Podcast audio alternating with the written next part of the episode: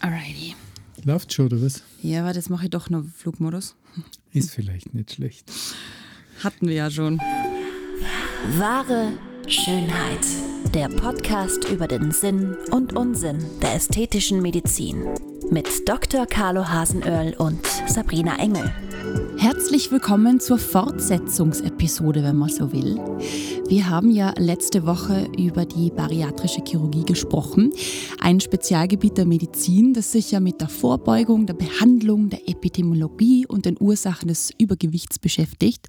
Wir haben da sozusagen für euch so einen kleinen Überblick gebaut, eine Grundlage, weil wir heute einen Schritt weitergehen wollen. Heute sind wir beim Thema postbariatrische Chirurgie angekommen, wo dann natürlich der Carlo ins Spiel kommt.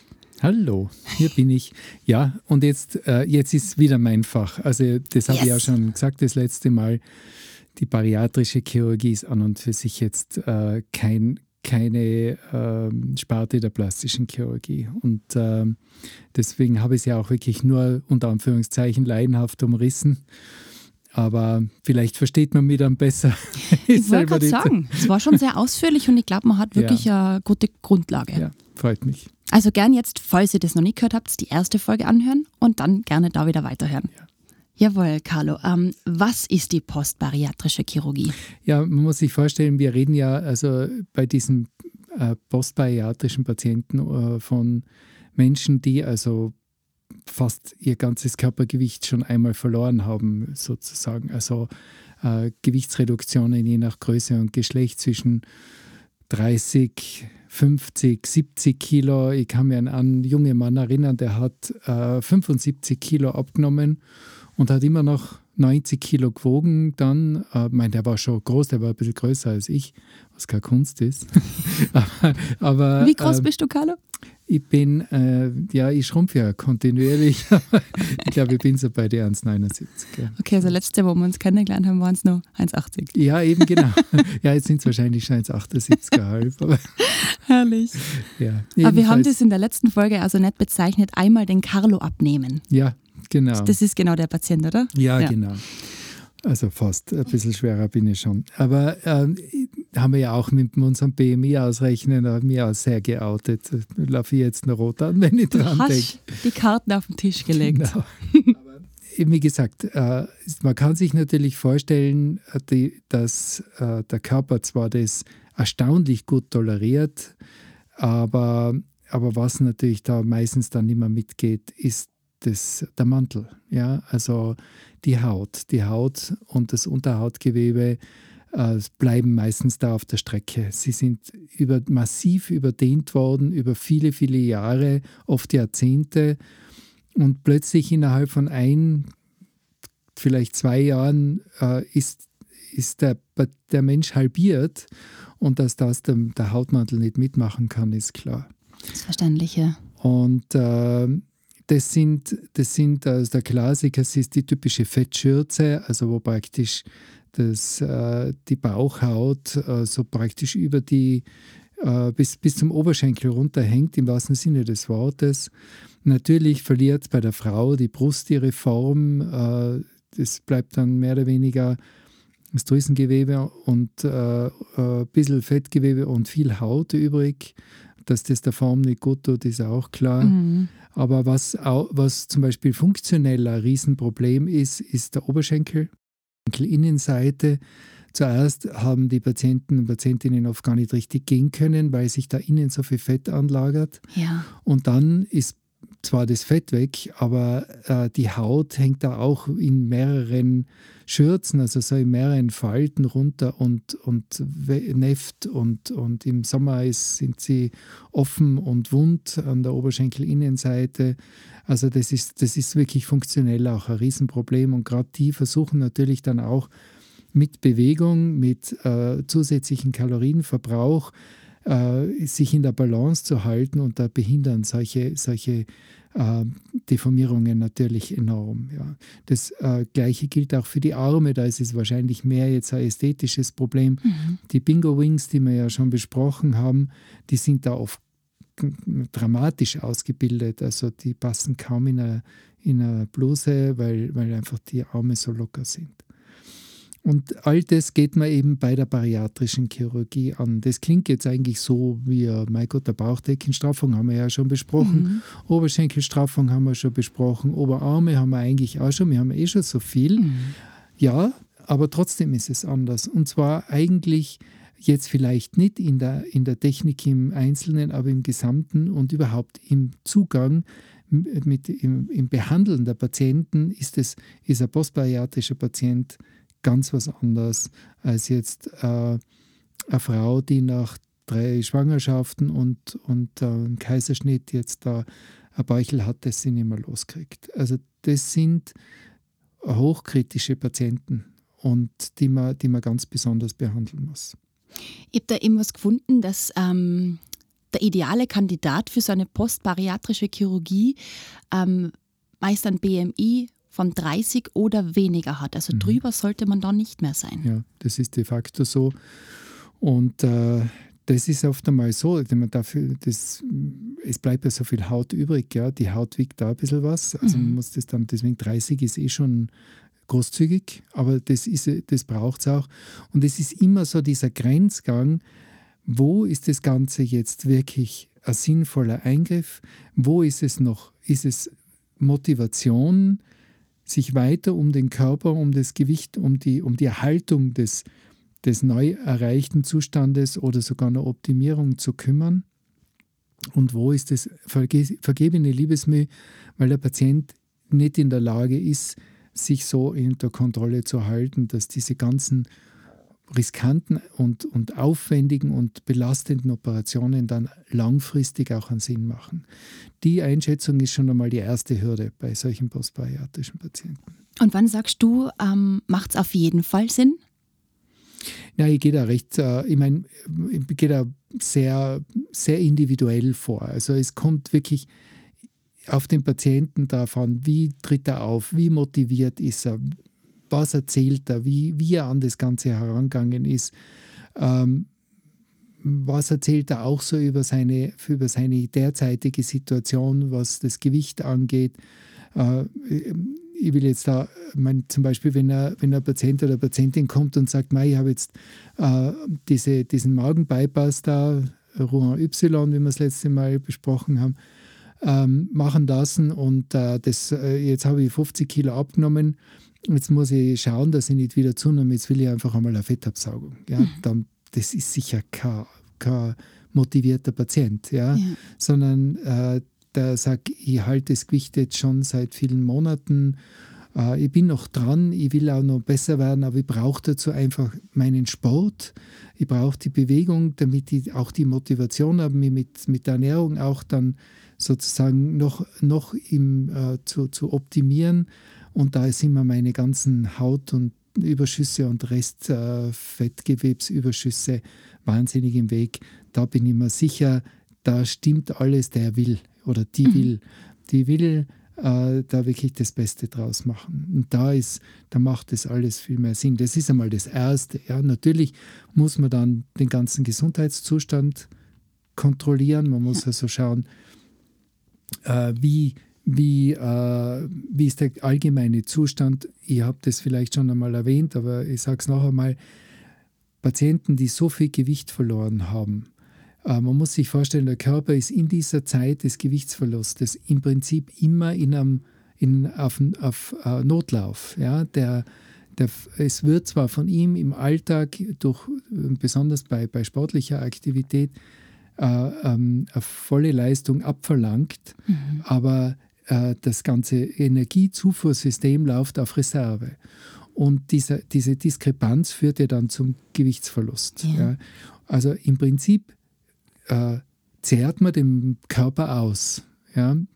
Äh, was bei einem 160 Kilo Menschen ja nicht schlecht ist. Ja, Nur äh, alles fährt dann eben äh, in, in, einer, in einer so einer Notlaufprogramm. Das geht alles gut, alles ist so halbwegs in der Balance. Aber in dem Moment, wo von außen jetzt was dazukommt, sei es äh, ein Infekt, äh, äh, banale Grippe mhm. oder eben eine Operation, fährt das Ganze an die Wand mehr oder weniger. Ja. Das heißt, die, der Körper wird mit dieser Situation nicht mehr so leichtfertig, weil er hat keine Reserven. Ja. Ja. Ah, Wahnsinn. Und, und äh, weil er läuft ja schon die ganze Zeit auf Reserve. Was- Zahnfleisch. Am Zahnfleisch kommt er ja, daher. ja, genau. Ja. Wo, wo soll er es hernehmen? Mhm. Das macht sich bemerkbar in Wundheilungsstörungen. Das macht sich bemerkbar in, in Blutungstendenzen, äh, Flüssigkeitsverschiebungen, äh, Hautnekrosen. Also da, da merkt man schon, wo da geht alles irgendwie wirklich. Der, der Körper kommt mit der Situation schon fast nicht mehr zurecht.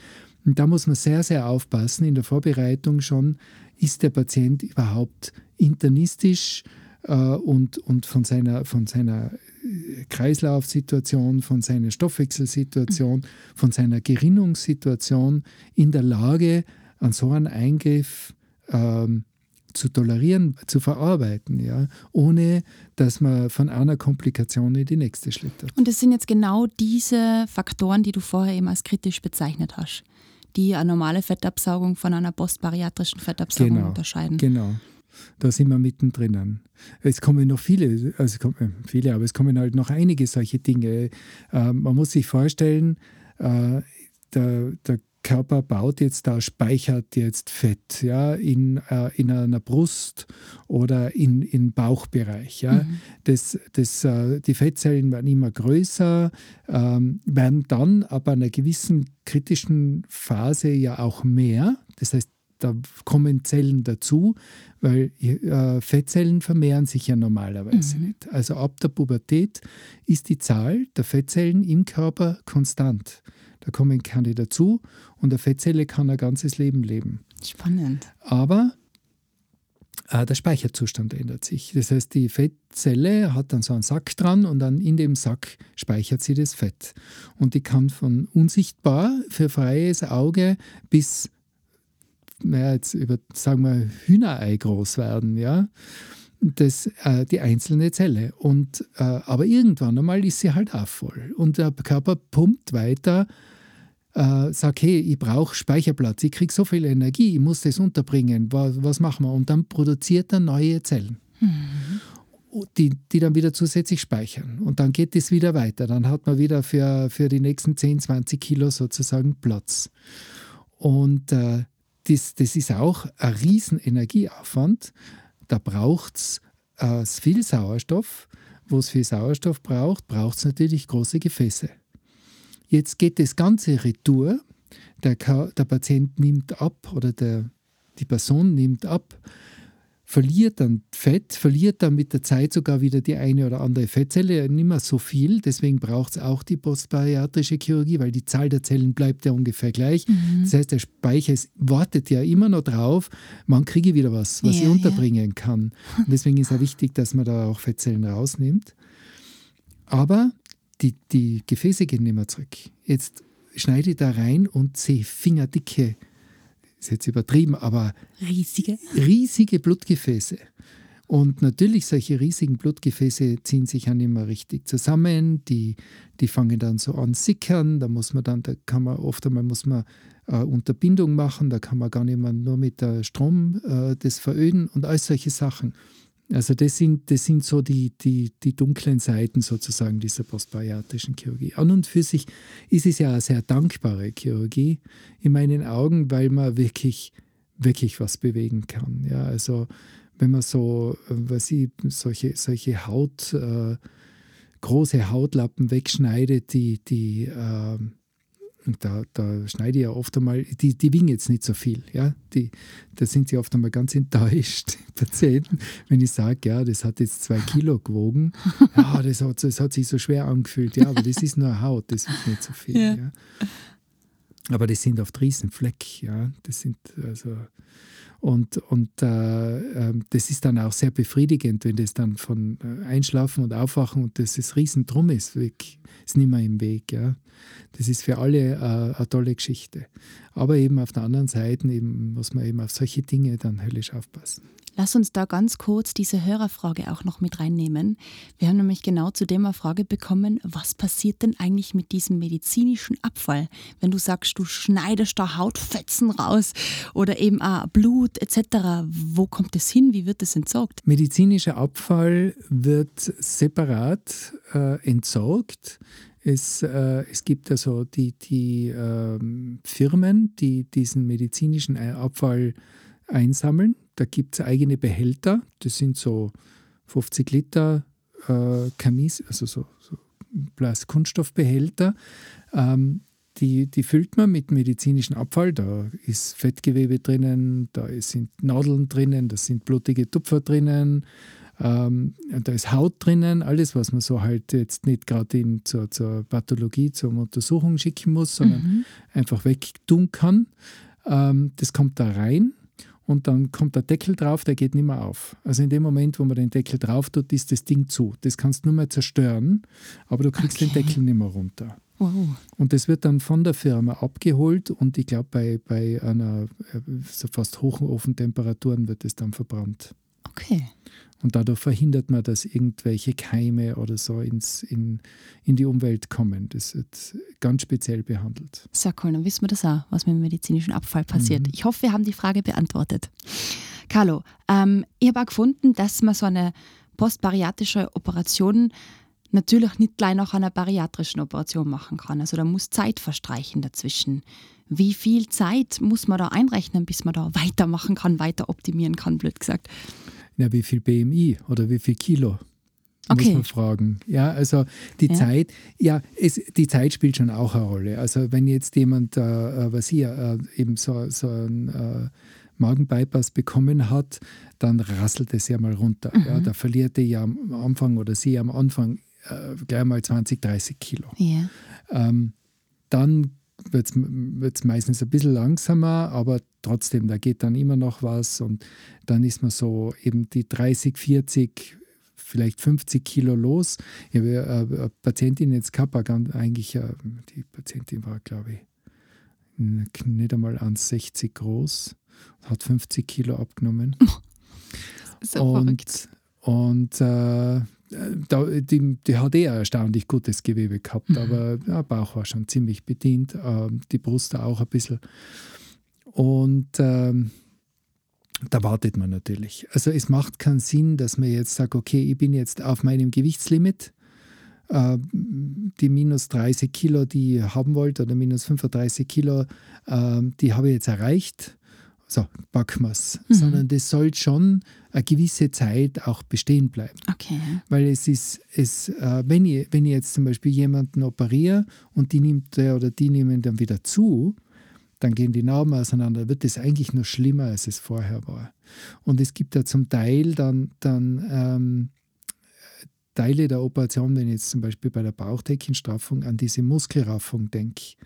Das habe ich beim Podcast über, über die Bauchdeckenstraffung erwähnt. Da ja, sind die beiden geraden Bauchmuskeln, ähm, die äh, ja praktisch so den Hebel nach innen haben, dass, dass die, der Bauchinhalt sich nicht vorwölbt. Ja. Wenn wir was gegessen haben, dass man dann, dass das dann nicht alles nach vorgeht, sondern dass das ein bisschen im Zaum gehalten wird. Mhm.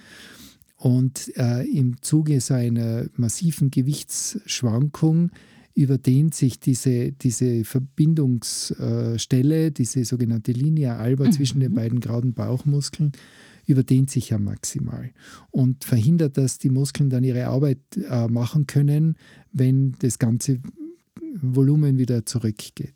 Und dann raffe ich das. Das heißt, ich nähe also diese Muskeln in der Mitte zusammen. Wenn dann die Patientin oder der Patient dann wieder massiv zunimmt, dann setzt er natürlich auch diese Raffnaht extrem unter Spannung. Und da kann es also im blödesten Fall dann auch zum Durchreißen kommen mit Bruch, also mit einem, äh, mit einem äh, sogenannten äh, massiven Nabelbruch oder, oder einem Narbenbruch, also äh, dass das dann auch funktionell ein Problem ist. Also da, da ist schon wichtig, dass, sie, dass man sieht, dass der Patient auch wirklich eine gewisse Zeit jetzt schon das Gewicht kontrollieren kann und auch die Motivation hat, was ich am Anfang gesagt habe, dass er wirklich ähm, quasi dieses Gewicht auch langfristig hält, dann ist es äh, eine super Geschichte. Dann kann man dem wirklich helfen, ihm nicht nur sozusagen für seine Mühe belohnen, sondern man, man, ähm, man weiß auch, dass das langfristig dann wirklich was Erfolgreiches ist. Okay, dann wissen wir mal auf jeden Fall, man muss am Anfang mal die Motivation feststellen. Warum machen wir das? Wie ist der Status quo von dem Patienten, von der Patientin? Dann die kritischen Faktoren bemessen, wie wir eben vorhin gehört haben, weil Fettabsaugung ist nicht gleich Fettabsaugung. In dem Fall natürlich viel komplizierter. Wir haben den Abfall besprochen. Jetzt wollen wir ein bisschen noch in diese einzelnen Verfahren reingehen. Wir haben schon von der Fettabsaugung, von der Straffung gesprochen, vor allem in den Oberschenkeln oder am Bauch. Ähm, Bruststraffung in dem Sinn sagt man ja dann, oder? Weil Vergrößerung ja. oder Verkleinerung vermutlich auch, wenn man was wegnimmt. Wie handhabt man dann ähm, eine Brust? Postbariatrisch? Naja, bei der Brust ist es interessanterweise so, dass diese Patientinnen sind ja meistens ein bisschen eine größere Brust gewöhnt und äh, leiden eigentlich fast mehr unter dem Volumensverlust als unter der Verformung. Ja, also die, das äh, ist nicht selten, dass, die sogar, dass man da sogar Straffung mit Implantat macht, damit die einfach wieder ihre gewohnte äh, volle Brust bekommen. Gleichgewicht wiederherstellen in Schwalzum? äh, nein, aber das, das, ist, äh, das ist gar nicht so selten. Also man, man denkt natürlich, ja, die ist, wenn die froh, wenn die, die muss ja froh sein, dass das jetzt sozusagen das Gewicht weg ist. Mhm. Ja. Aber das ist ein anderes, ja. andere Art von Gewicht eben, sozusagen. Eben. Und, äh, und wenn dann bei einer Bruststraffung, äh, wenn ich den Hautschlauch dann äh, praktisch reduziere und es ist dann nur mehr sehr wenig Brustgewebe übrig, dann, äh, dann sind diese Patientinnen auch nicht wirklich glücklich. Also das ist gar nicht so selten, dass man dann eben mit einem Implantat kombiniert.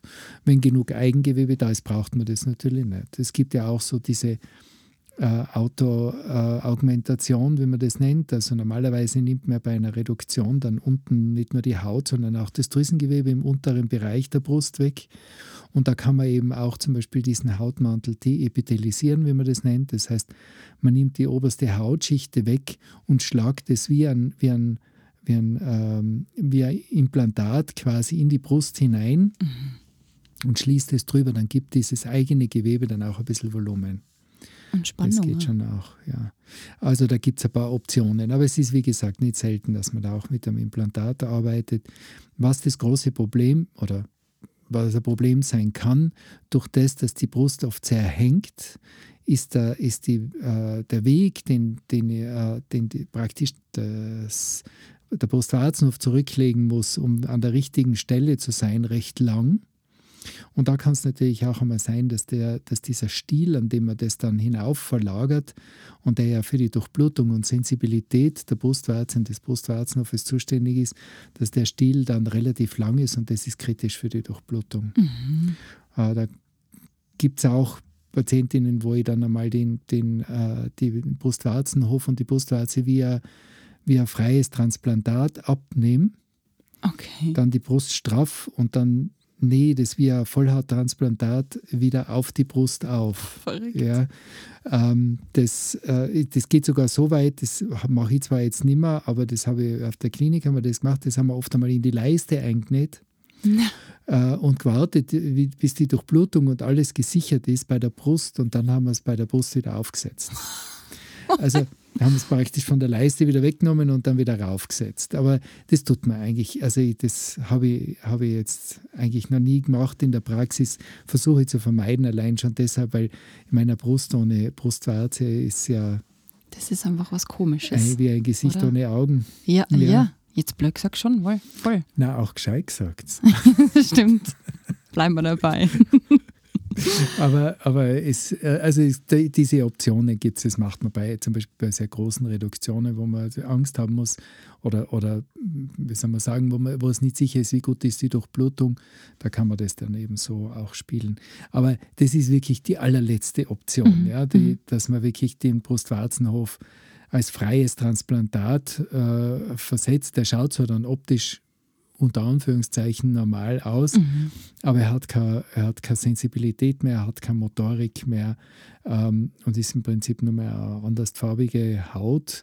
Und da ist dann auch oft einmal die Überlegung, ob es nicht unkomplizierter ist, wenn man sich das Ganze tätowiert. Ja, haben wir ja, ja schon gehabt, gell? Ja schon gehabt. Aber auf jeden Fall, es gilt wieder, alles ist irgendwie möglich. Alles ist, fast alles fast ist möglich. alles irgendwie möglich. ja. Das ist immer eine okay. Frage des Aufwandes natürlich genau. auch. Da sind wir jetzt natürlich bei der Frau vorrangig, also Post, mhm. postbariatrisch.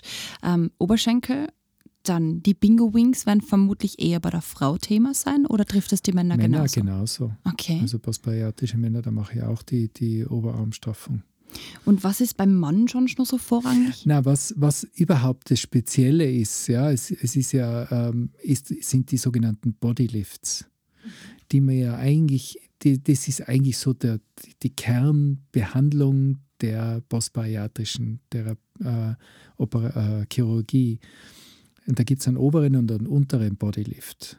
Das äh, muss man sich so vorstellen, dass man jetzt nicht nur die Bauchdeckenstraffung macht, sondern dass man den, die, äh, die Narbe nach seitlich über den Beckenkamm bis in den Gesäßbereich fortsetzt, also praktisch rundherum.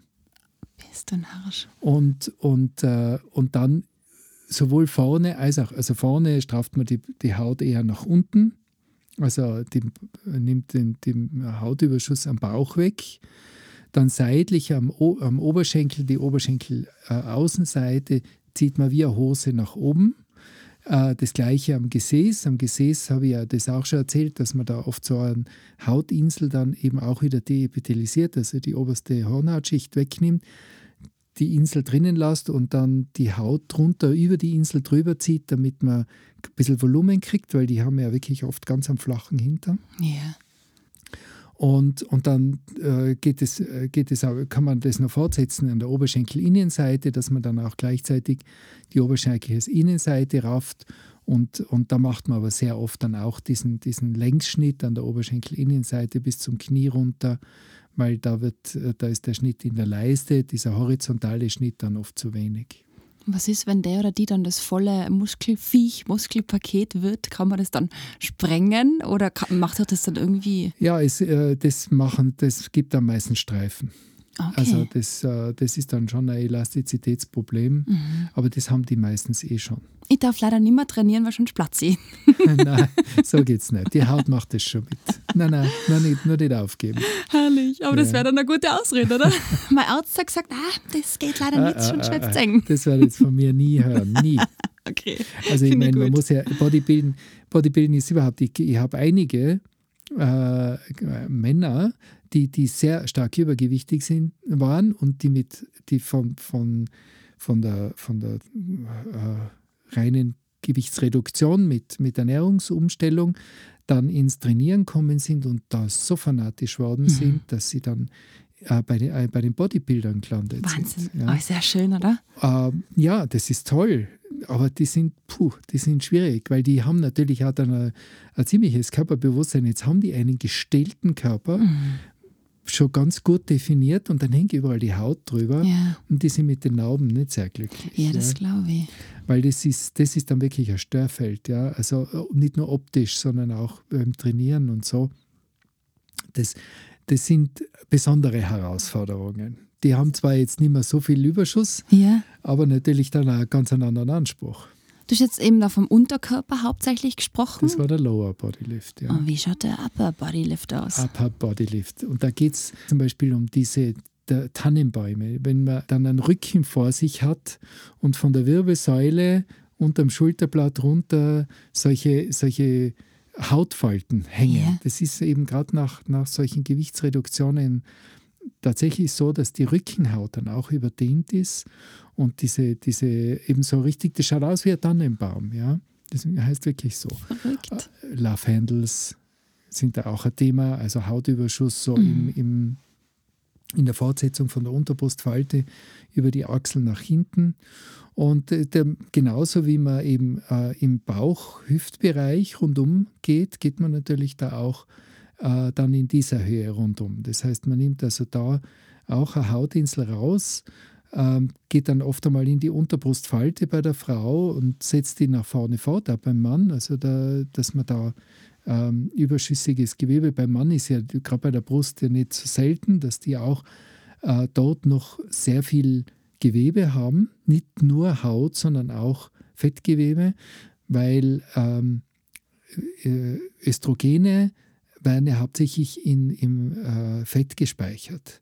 Also auch Männer haben, äh, wenn sie, wenn sie äh, sehr viel Gewicht haben, einen höheren Östrogenspiegel und entwickeln dadurch auch eine Brust.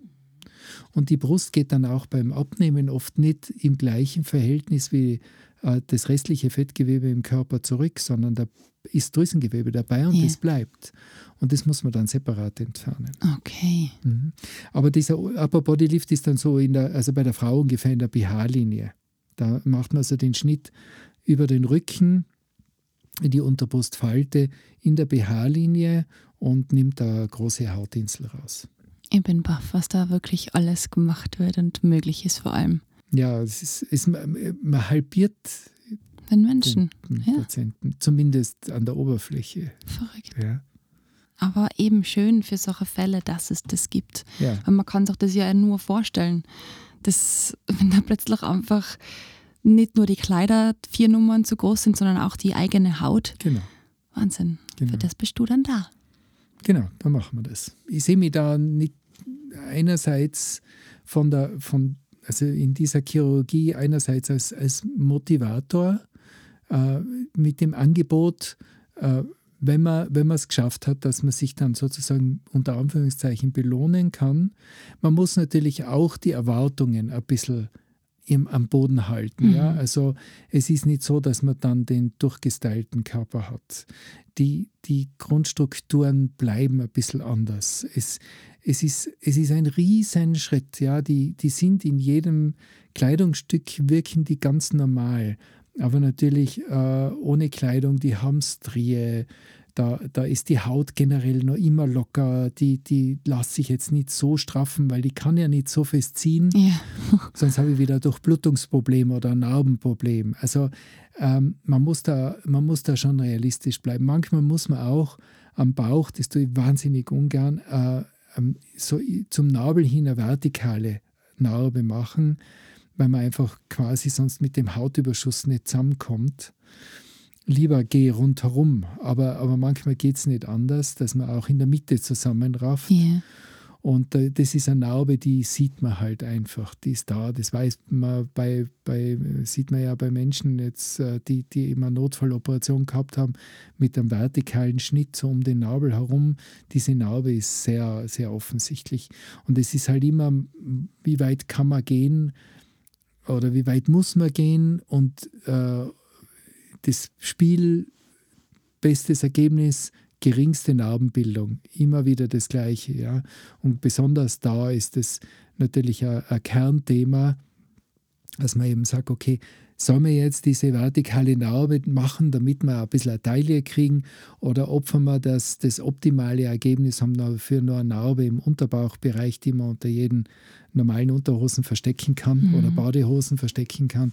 Dies, das sind dann immer so äh, Momente, wo man dann eben in Kompromisse eingehen muss und natürlich dann auch die Erwartungshaltung ein bisschen bremsen muss. Also das, es ist, es ist, a, es ist a, äh, wir können wirklich viel erreichen, wir können viel helfen, aber es, es, ist dann, es ist nicht zu erwarten, dass das dann eben, wie gesagt, uh, unter Anführungszeichen eine normale Figur uh, ist, sondern da bleiben dann halt natürlich auch gewisse Verformungen. Aber eben die junge Patientin, von der ich erzählt habe, die quasi auch die 50 Kilo abgenommen hat, ähm, da haben wir Bauch gemacht und äh, der Bauch ist äh, super schön geworden, ganz straff. Das war, macht uns beiden eine Riesenfreude. Bei der Brust sind wir noch bei der, dran. Also da habe ich jetzt einmal nur Implantat rein dann aber schon mit der Prämisse, es ist der Hautmantel nicht der optimalste. Da wollen wir schauen, wie sich das entwickelt. Das ist vielleicht das letzte Wort noch nicht gesprochen. Und solche Dinge muss man, da muss man sich halt auch herantasten und damit auch einmal äh, im Hinterkopf behalten, ja, vielleicht ist es mit einem Eingriff nicht getan, vielleicht braucht es einen zweiten. Ja, und da ist, glaube ich, wichtig, wenn man da vielleicht so im Stillen daheim sitzt und überlegt, kann man da bei mir was machen? Gibt es da eine Möglichkeit, gibt es da Lösung? Dann schreibt es uns gerne mal. Ja, na, es ist, es ist äh, im Stillen daheim. Äh, ich habe jetzt gerade äh, gestern oder ja, so in, in diese Woche eine Patientin gehabt, die hat er gesagt, ja, sie hat schon gelesen, ähm, äh, das und das und man, man macht das und das. Und sage ich, nein, das ist nicht so, ich mache das ganz anders. Ja, die, die, ja genau, das war, jetzt fällt es mir wieder ein, Entschuldigung, äh, das war eine Patientin, die ist zur Brustkorrektur gekommen und nimmt ihre Taschen und packt dann BH aus. Diese, diese postoperativen BHs. Und da hat sie gesagt, ich habe gelesen, das brauche ich danach. Schauen Sie, ist das der richtige? Und dann sage ich, na, Sie brauchen den überhaupt nicht. Ja, aber der hat 100 Euro gekostet. Dann habe ich gesagt, ja, es tut mir furchtbar leid, aber Sie kriegen von mir Tapes. Ja, genau. Ja, aber das steht ja im Internet. Dann habe ich gesagt, ja, es wäre halt gescheit, wenn man da vielleicht vorher redet. Ja, und ja, Beratung. und äh, genau, Beratung, jedes Thema, jeder Patient ist anders. Mhm. Jeder hat seine, seine äh, für jeden gibt es eine individuelle Lösung und nicht alles steht im Internet. Und, und, äh, und im Internet, oder es stehen mehrere Optionen im Internet, aber welche dann die richtige ist für einen selber, das, das ist ganz unterschiedlich. Dazu gibt es uns. Ihr könnt ganz diskret sogar einfach einmal eine E-Mail schreiben. Einfach anfragen. Das E-Mail geht direkt an den Carlo, podcast at excellentbeauty.com und dann kann er euch vielleicht sogar wirklich helfen. Traut euch. Ich beantworte jede Frage selbstverständlich und ich freue mich drüber. Es ist der erste Schritt. Aber bitte seid mir nicht böse, wenn ich dann sage, es gibt die und die Möglichkeit, welche jetzt die richtige für die Person ist, kann ich erst sagen, wenn ich die Person dann gesehen habe. Und ich glaube, das ist aber genau der richtige Weg, weil dann fühlt man sich schon mal gut aufgehoben und weiß, okay, der wäre jetzt bereit, sich Zeit zu nehmen, das anzuschauen. Und um das geht's dann. Genau. Voll gut. Also schreibt uns gern. Freuen wir uns. Sind wir schon wieder fertig. Himmel. Es gibt Machen noch wir so eine Antwortfolge? Nein, Na, eigentlich eine dritte. das- ja, nein, nein, es, es gibt noch viel zu erzählen. Ja. Und, und ich freue mich schon auf nächste Woche. Im Jahr. Bis Bis bald. dann, bis bald. Das war wahre Schönheit. Lasst uns gemeinsam die größten Schönheitsmythen aller Zeiten aufklären und schickt uns dazu eure Fragen und größten Anliegen an podcast at excellentbeauty.com. Immer her damit und keine Scheu. Wir freuen uns auf euch. Bis bald!